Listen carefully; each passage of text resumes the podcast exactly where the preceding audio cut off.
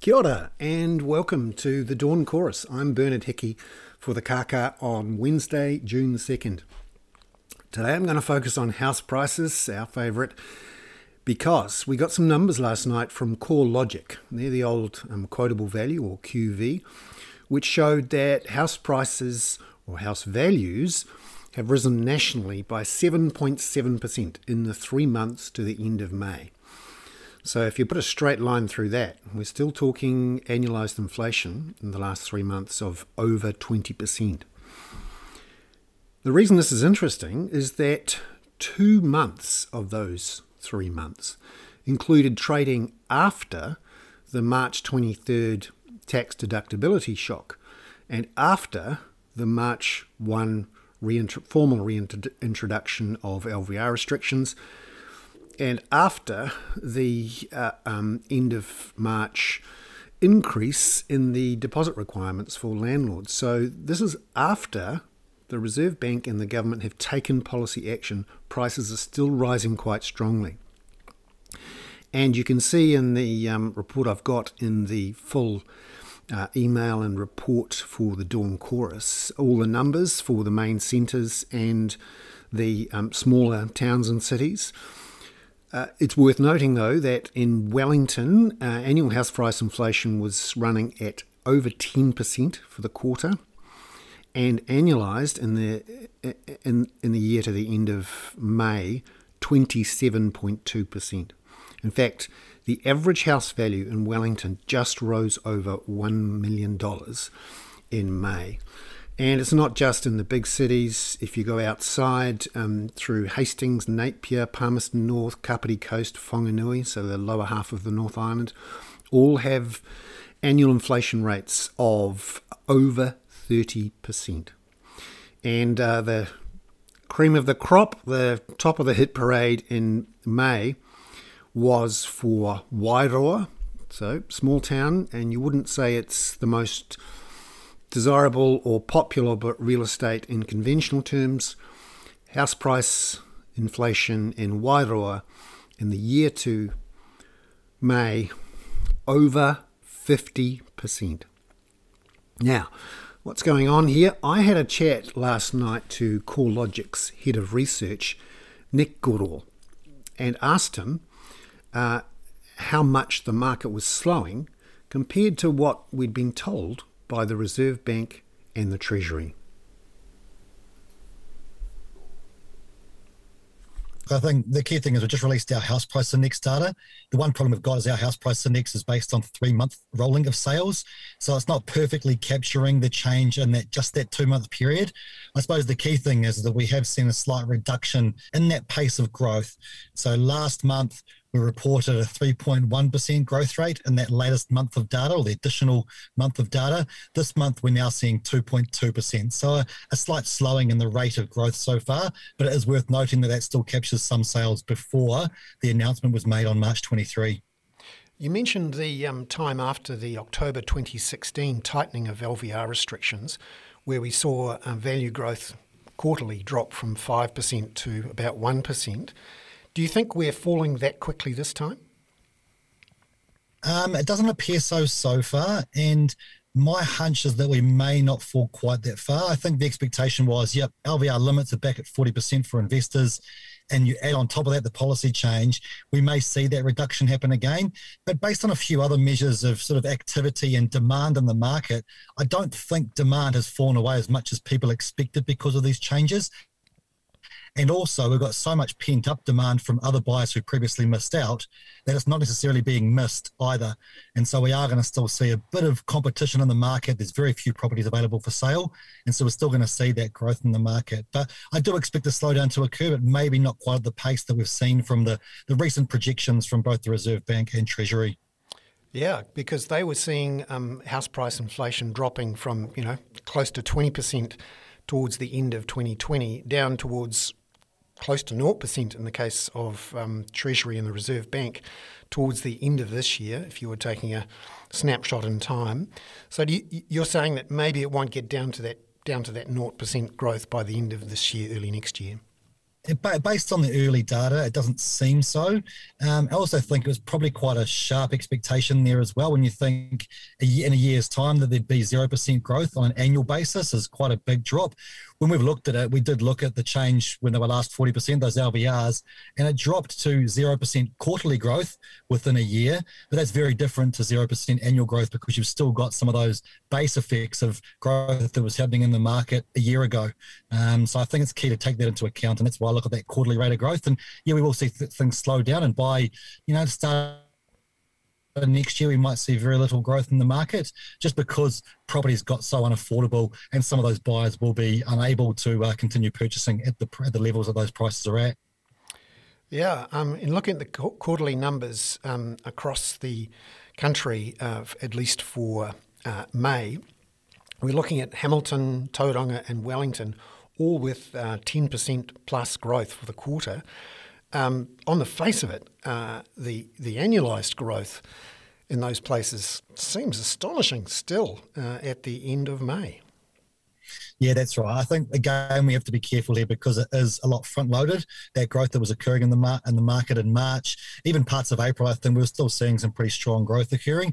I have had a look at some of the raw unconfirmed sales that are coming through our database recently, and there does look to be some signs of not necessarily weakness, but certainly the the strong performance of a couple of months ago not really occurring throughout May. So I wouldn't expect that to continue at that rate. But yeah, when you're capturing a, a longer period, you certainly still see some of that really fervent nature of the market that was occurring, you know, in the late later months of summer, um, and as we've got through closer to autumn as well. Is there any um, sign of which part of the market has been affected most? Is it potential rent, rental properties? Uh, is it first home buyers? Uh, the expensive properties, the cheap ones, provincial, big city? What are you seeing? I think naturally it's going to occur more at the expensive end of the market because, you know, if you require a deposit of 40%, that's a lot more than if you require a 40% deposit at the lower end. And we know that the changes that were made in the market, especially around investors, were certainly encouraging less debt. You know, then you'd lower your interest cost, and so you wouldn't have the same size tax bill. So I do think that anyone that's trying to stretch to those upper ends, um, we're, we're, going to see a bit more of a, a, slowdown in those prices. Whereas at the bottom end, there's probably still a fair amount of demand that will keep those prices not just up, but probably still growing for the next wee while as well. The other big thing on the horizon is uh, whether or not the finance minister accepts the Reserve Bank's proposal for a debt to income limit. It's likely we're, we're, we're not going to get a result on that until probably November, December. Any thoughts on uh, if the government says yes, although I must say I think it's unlikely at this point, what m- more impact you could see if, if they do go ahead with a debt to income multiple limit? Yeah, I mean, I think that the early feeling probably is that the government will accept the Reserve Bank can have that tool in their in their tool belt, I guess.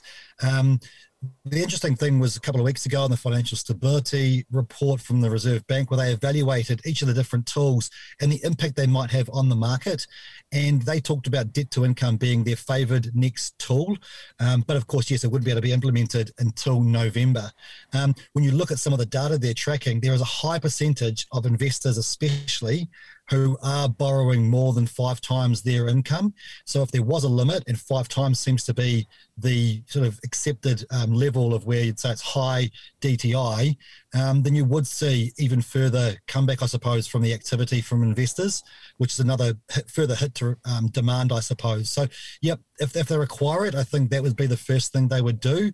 Um, they have said that at the moment, they've really only got the loan to value ratio restrictions. They would look to tighten those if required, but it would really have to be down to them being concerned about financial stability. And given the expectations around the slow down. I don't expect that to happen.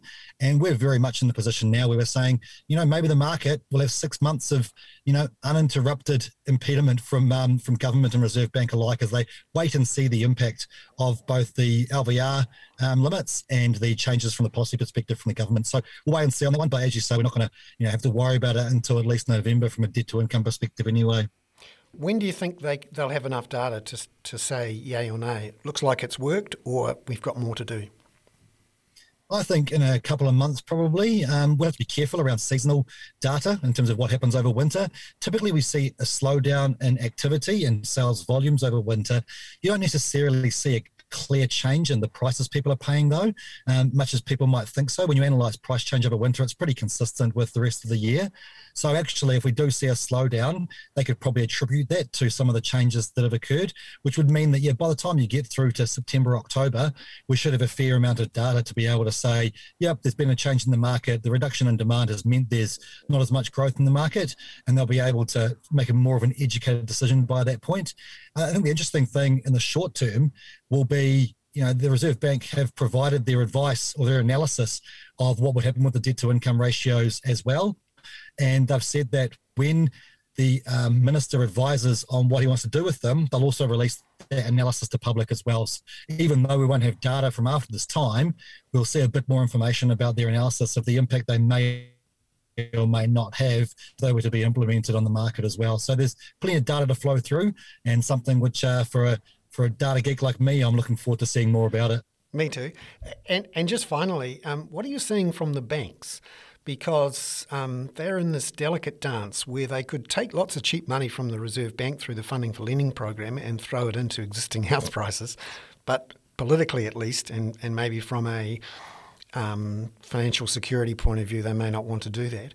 But you're seeing some of the banks, ASB for example, offering very low variable rate loans for people who want to um, build a brand new house or um, put down a deposit on a um, an apartment off the plan. What are you seeing in terms of um, the the bank's appetite to lend and their their use of their serviceability and other tools to restrict or expand lending? Yeah, I think the um, it's been an interesting environment for the banks in the last six months. We've seen the banks move ahead of the Reserve Bank in terms of that forty percent limit for investors. As you say, we've now seen ASB get on board with encouraging more new builds with this variable loan, but only if you're building a new property. So they certainly seem to be taking advantage of the ability to, you know, I suppose, make good and, and, and show that they're actually doing what's best for the country. When everyone sits back, all the big economists, everyone says we need to be building more property. So anything we can do, any tweaks we can make to policies to encourage that behaviour, they're certainly on board, and if not, getting ahead of the game sometimes. So I think we should see more of that. Um, there's certainly plenty of money sitting there in the funding for lending program, which is what ASB have tapped into to offer this low variable rate. So I'd expect to see, you know, some of the other banks get on board to some degree. They may not copy ASB, but certainly in some way try and try and offer something similar. Um, but otherwise, I do think that they'll they'll continue to invest where they see it necessary. Um, the other big change, of course, was a couple of weeks ago, ANZ putting out the advice around how much of a an, an uh, landlord's rental income they will use when testing their serviceability for how much they can borrow. And they were pretty explicit in saying previously and continuing for new builds, they will use 75% of their rental income to assess your serviceability to borrow to buy that property. But for existing properties, if you're buying an existing property, you'll only be able to use 65% of that rent um, rental income for your serviceability testing. So that's really a direct reflection of the fact that they don't have that opportunity to write off that interest cost at the end of the year. And each of the banks um, test their serviceability in different ways. Not all of them accounted for the fact they could give their interest back at the end of the year. So they won't have to make any tweaks necessarily, while some did. And so they've made those tweaks now. So there's so many things at play here. Um, and they'll certainly be doing what they can to make sure that they are sitting within the limits. And they're also preparing for the potential of those reintroduction of the, or the introduction of the capital requirements where they're designated to hold more funding for more risky lending, uh, which is likely to be you know, allocated for investors as well. That ANZ change, is that down to 65% for landlords on existing homes from 75%? That's correct. Yep. Yeah. And just just finally, um, what's your sense of how borrowers are seeing the indication from the Reserve Bank last week that it may increase the official cash rate from next year by about one and a half percentage points over the following two years, and um, the recent increase in longer term mortgage rates? Are people looking to fix it? Fix out longer term in anticipation of higher interest rates in the next two or three years, or are they um, holding tight for now? I think that will be the case. And we'd already started to see a little bit of a drift towards those longer term rates prior to the Reserve Bank expectation. I think that um, that kind of makes it more official, I suppose, is to see the Reserve Bank publish that. But many of the economists and just looking abroad, we've seen that the expectation is that the next move would be up as opposed to down. And that started to flow through to the market where they're saying you now need to consider that those interest rates will lift in the future. So maybe start thinking about, you know, even if it's only a portion of your mortgage, taking that longer term option, which is still very low for a three or five year rate, um, and do some of that now before before those rates get any further up and before that one year or those short term ones also start to lift. Um, but probably a little bit too early to see if people are reacting to the Reserve Bank forecast. But certainly we were seeing it prior to that. Now it's more official. I think that's certainly going to be the case, and certainly something we've been talking about is, you know, anyone that's bought in the last five years all they've seen is their mortgage interest rates drop, which probably means their mortgage payments have dropped. And how are they going to be able to handle seeing it go the other way? Are they ready for that? Um, you know, and have they been adjusting their payments to maybe pay off debt a bit quicker so they can can afford that once those interest rates do start to lift? Because it's going to be a, a shock to some people who haven't seen that before. Nick Goodall, the head of research at CoreLogic. Thank you very much. Thank you, mate. Appreciate it. So that was Nick Goodall, the head of research at CoreLogic. What's going on here? Why is the market not slowing as all the grown ups have had expected? And um, what's going to happen from here? It's clear now that despite all the warnings from the finance minister, the Reserve Bank governor, that jumping into this market could be slightly dangerous for you, that you might get hurt by the market being overvalued and prices dropping, or that the Reserve Bank might put up interest rates. Essentially, people have taken the phone off the hook in terms of listening to the grown ups in this debate because, frankly, over a period of 20 years, Reserve Bank governors and finance ministers have said this time and again, but house prices have kept increasing because people are looking through these um, public comments by the officials and looking at what is actually done on the ground.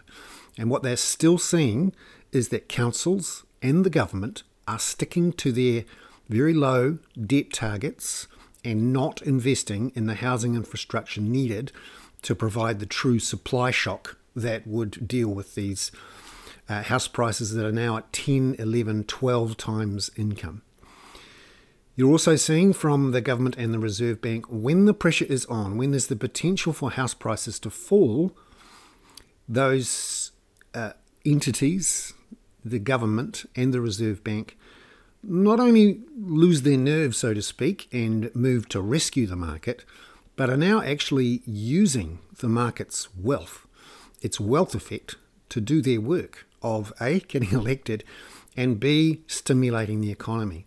So the $250 billion or so increase in the value of the housing market since the beginning of COVID, it's now worth $1.5 trillion. That is not a bug in the system. That is a feature of the system. And everyone uh, who is buying houses or renting houses now understands that.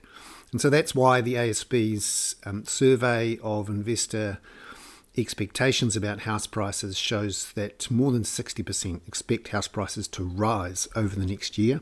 And that's despite forecasts in the last couple of weeks from the Reserve Bank and Treasury saying that house price inflation will drop from around about 20% now down to naught uh, over the next year. Already in the two months since those announcements, we've seen house value inflation of more than 5%. Now, that's already blown through the forecasts put out in the last couple of weeks by the Reserve Bank and the Treasury. Essentially, people don't believe that the government will restrict population growth by restricting migration. They don't believe that housing supply will increase um, sharply enough to offset uh, uh, the housing supply shortage that we have.